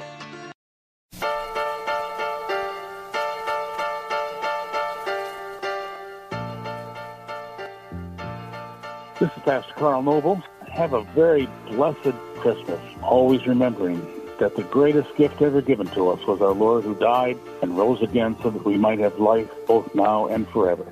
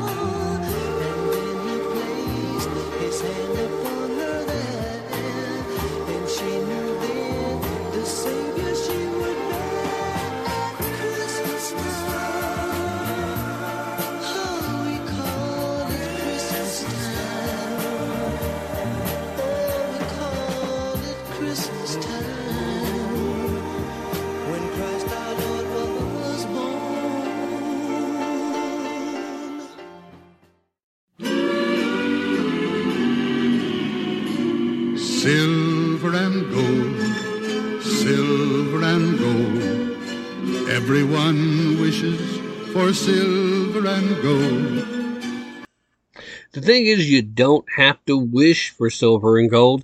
You can go get some by calling the premier conservative gold company. Yeah, we're talking about Harvard Gold Group. I, I love these guys. I've already gotten uh, conversation where we were wishing each other a Merry Christmas, and, and they're fantastic people that run the company. But beyond that, forget taking my word for that. Go look. They are Better Business Bureau approved with five star ratings across the board. They make it easy to buy and to sell. They've got a low price guarantee and they offer up to $15,000 in free promotional gold and silver with a qualifying purchase. So call for a free investor's guide today. Uh, you're only hurting yourself if you haven't already checked it out.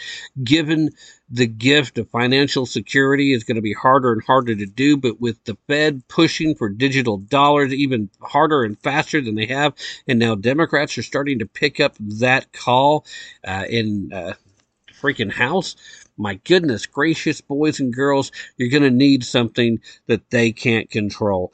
So whether you're looking to protect your retirement accounts or just have gold in hand, call Harvard Gold Group right now at 844 977 Gold. That's 844 977 4653. Or give them a quick visit online at harvardgoldgroup.com. Just make sure to mention promo code TAPP, that's T A P P. That qualifies you for an additional $250 of promotional gold or silver with qualifying purchase, of course. But trust me, they're going to know that I sent you. It's going to be good for you. And uh, you get more free gold and silver. That That's a good thing. With the financial situation uh, looking right now, and the Fed now talking about uh, lowering rates again starting next year.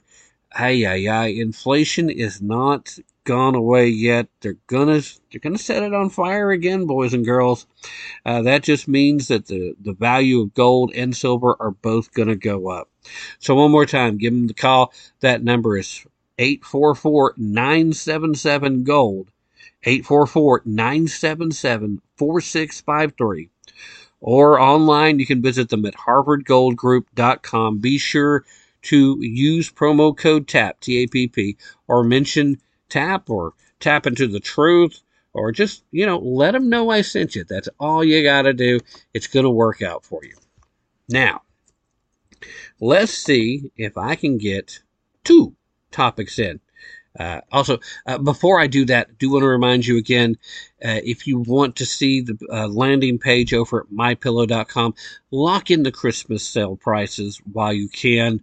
Uh, start out at the page that's set aside just for listeners of the show by going to mypillow.com backslash TAPP. It's going to be well worth your time to do that. Uh, you still can shop the whole freaking page. They got some great uh, deals going on.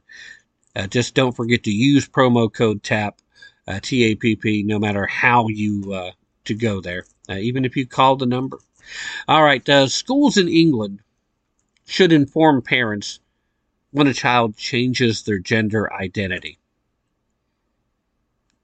Is that shocking? Is that something that sounds insane?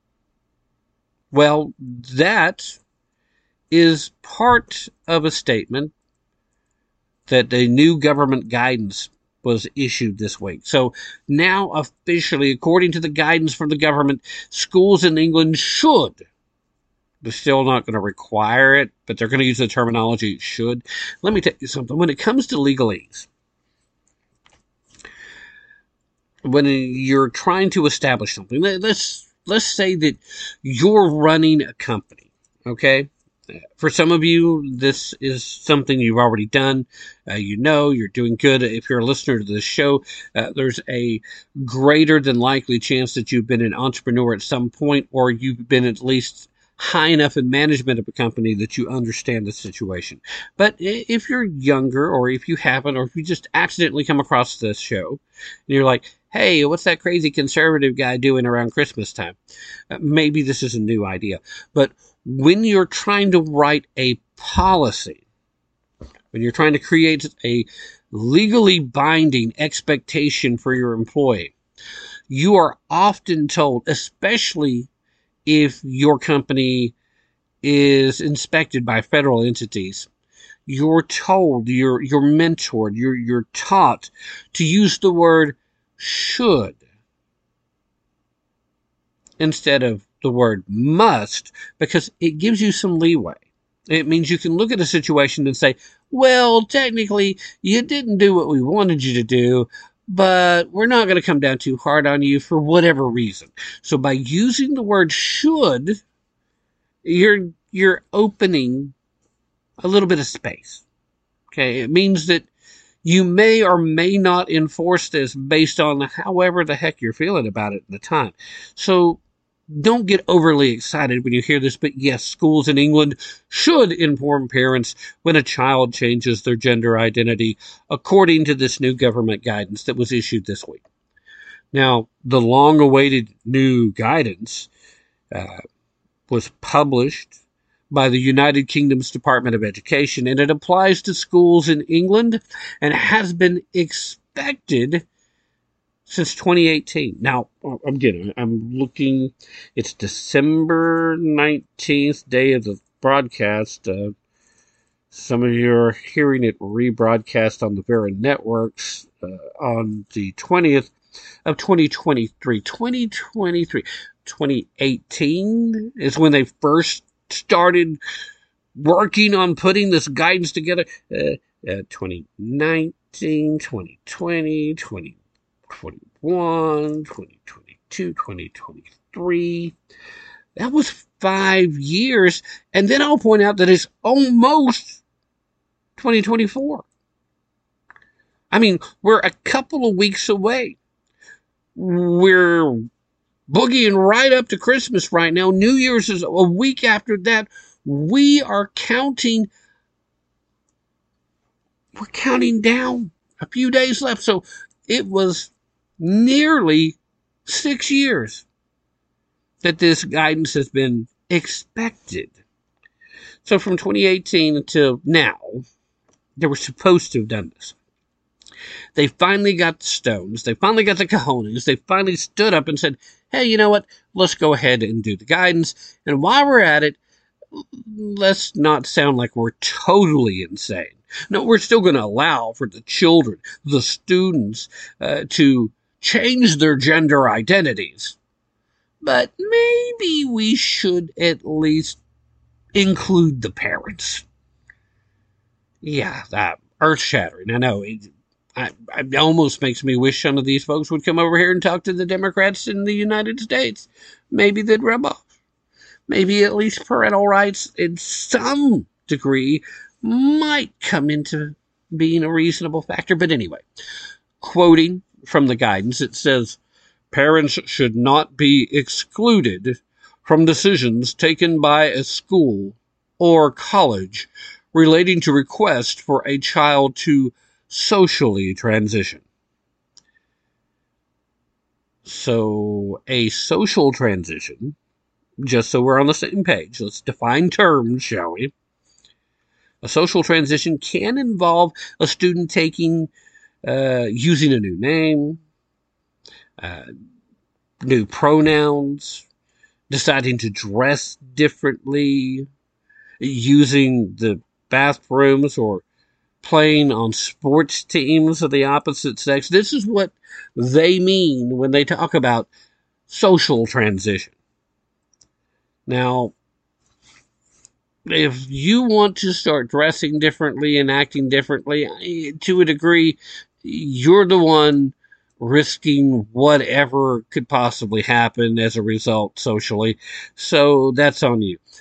I do start having issues when we start talking about the bathrooms and we start talking about sports teams, uh, in particular, due to the the risk of harm that then exists and the total and complete lack of recognizing the rights of the other students around you to also have a certain amount of privacy, to also be safe in their safe spaces. Now, I'm using their language, the language of the left there, so that the left can better understand. At the end of the day, though, according to every conservative, all you really got to do is use the common sense language of there are bathrooms that are set aside for male and for female, and they do it that way for a reason. There are sports teams that are divided into male and female, and they do it for a reason. Those reasons are scientific, those reasons are social, and those reasons also exist due to evolutionary processes and pressures that sometimes cannot even be consciously um, recognized until after they've been acted on. Because we're talking about, in many cases here, students that are just entering into puberty. Of course, here in the States, we're talking about people that haven't quite gotten to puberty yet in some cases, but that's not the point. The point is that the expectation on these children to control these impulses when they have barely started learning to socialize in a sexual environment is an unreasonable one to expect until they've had some time to practice the navigation. And then you're suddenly going to say, well, you know what? I think I'm a girl. I'm going to go in the girls' restroom. Wow, I like being a girl. Maybe I like it a little too much. Uh, I really like the way that girl. No, I can't say that. Not that any of that would happen. I know. It's just ridiculous of me, right? Anyway, I, I just. I, I'm looking at this guidance and when it just says that parents should not be excluded from decisions, that seems like such a no-brainer. What took five years to come out and say that? It doesn't make any sense. The guidance says that there has been a quote significant increase in children questioning the way they feel about being a boy or a girl including their physical attributes of sex and the related ways in which they fit into society. Now, see, that should be a red flag, shouldn't it? I mean, the idea that there's been a significant increase. Now, of course, the left is going to tell us it's because they've created these safe spaces and, and they've made it okay to express these things that obviously these children, that many, many children have always felt that there's not an actual increase in the questioning. It's just an increase in openly questioning. That's the lie they're trying to tell. But whether that's the case or not, it still should be a red flag. That should be your number one point where you stop off, you, you pump the brakes a little bit, you take a deep breath, you take that pause and you say, what possible explanations for a significant increase exist? And then even if you're a lefty and you don't believe that it's the social contagion, that it clearly is, but you know, if you don't believe it, you should still be at least intellectually honest enough to admit that, well, there's a possibility that at least some percentage of that increase may be social contagion.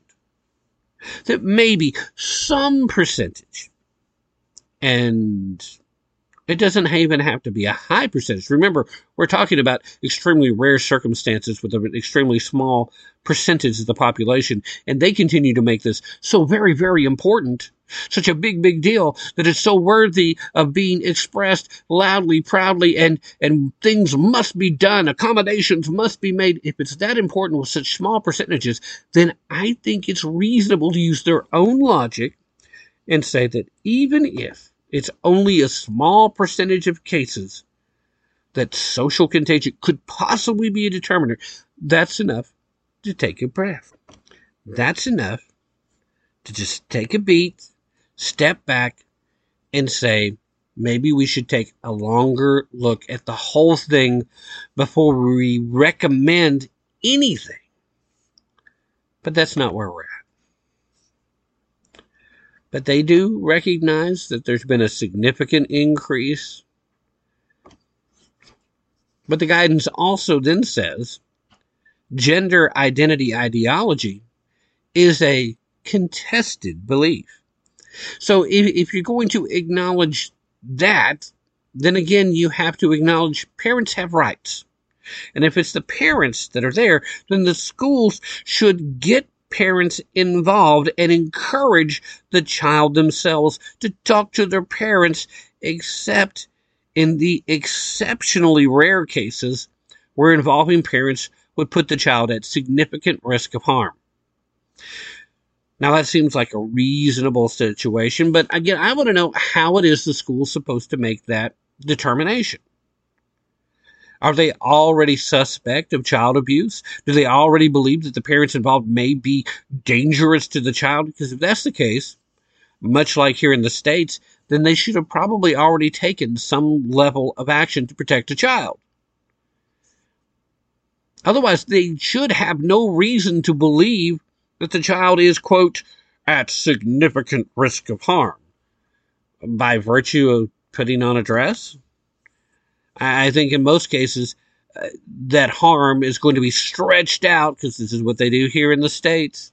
They're going to stretch that harm out to be if you do not affirm their identity. You're causing them significant harm, even though it's only psychological, even though you're really only just hurting their feelings. I, I would still contest that the feelings are only being hurt because you weenies um, have been encouraging this behavior in the first place to make them think that it's okay, that it's normal. It's not. It's not. It's definitely not normal for there to be any questioning of the sexual identity of a student before they've even entered puberty. It's not normal to be questioning that entity identity until they're into puberty and struggling that ever so troublesome part of everyone's life, adolescence. Because that's where we're trying the hardest to figure it out. And the reason it's the hardest is because that's when the hormones are kicking in and that's when all the real confusion and awkwardness kick in. And it is one heck of a ride and very rarely is it a smooth one for anyone. Anyone does have a smooth one, then congratulations, you just did something that's way more rare than winning the lottery. So good for you. The guidance also suggests that when a school does decide to accommodate a student who wants to socially transition, that the school should take a quote, cautious approach, notifying parents and allowing a period of watchful waiting before cooperating. So basically, this guidance says the school can do stuff, they can play along, they can do whatever, but they really, really just shouldn't keep the parents out of it. Now it goes into more. Uh, children should use the bathrooms, showers, and locker rooms of their biological sex. Uh, according to this guidance, if a child is distressed by this, they may use a separate facility that does not belong to the opposite sex. Sports should be separated by biological sex when physical differences threaten the safety of the children. Now, we see this kind of thing going on even here in the States uh, during youth sports. At a certain point, girls and boys are allowed to play together because physically there's not a significant enough difference that you can expect harm to come from them playing together.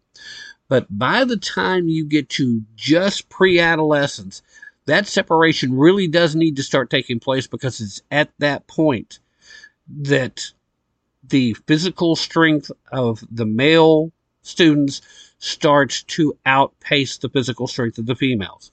The difference in the center of gravity, even just the simple layout of ligaments and tendons across the knee uh, between men and women, things that can't be changed by changing how you dress or by mutilating your body uh, either surgically or by engaging in uh, chemical castration. The, these things start manifesting.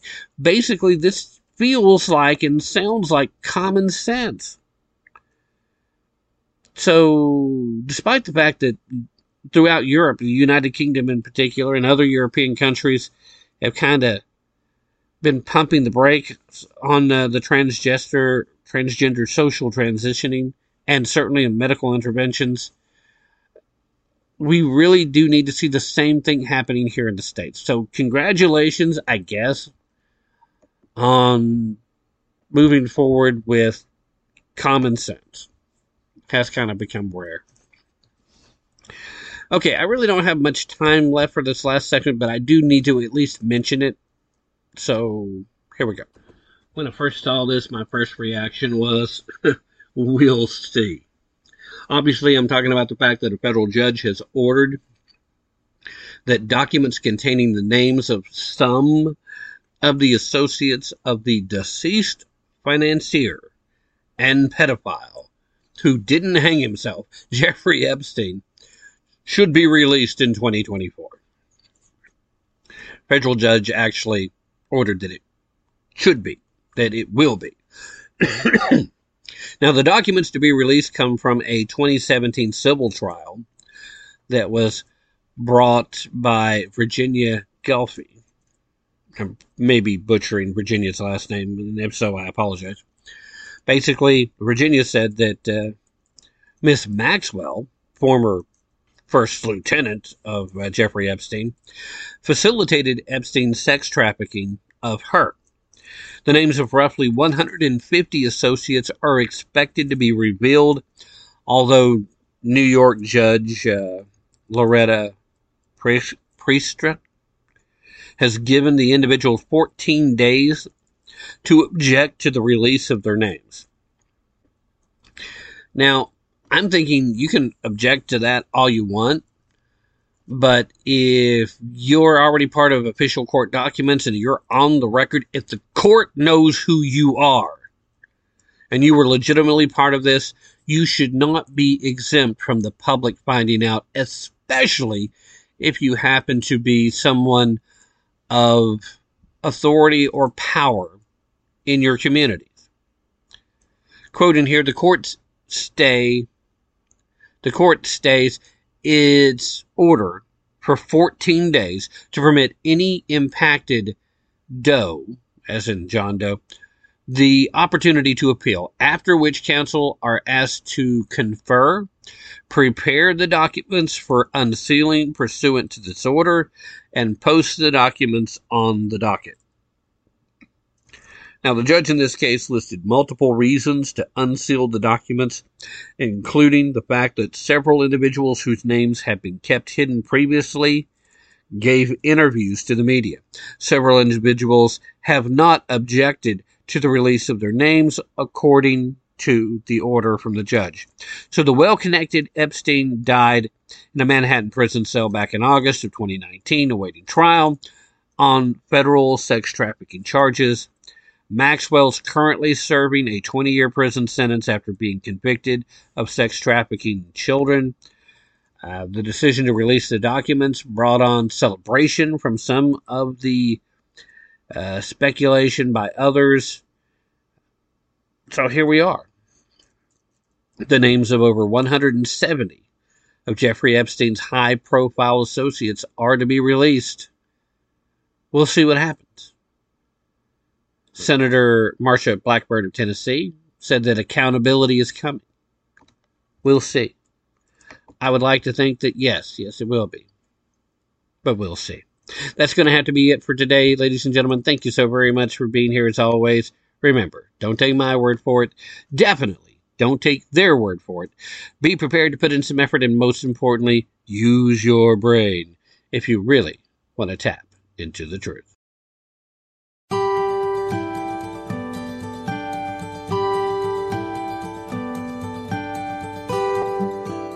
This is Tim Tapp, host of Tapp Into the Truth, wishing you and yours a very Merry Christmas, a very Happy New Year.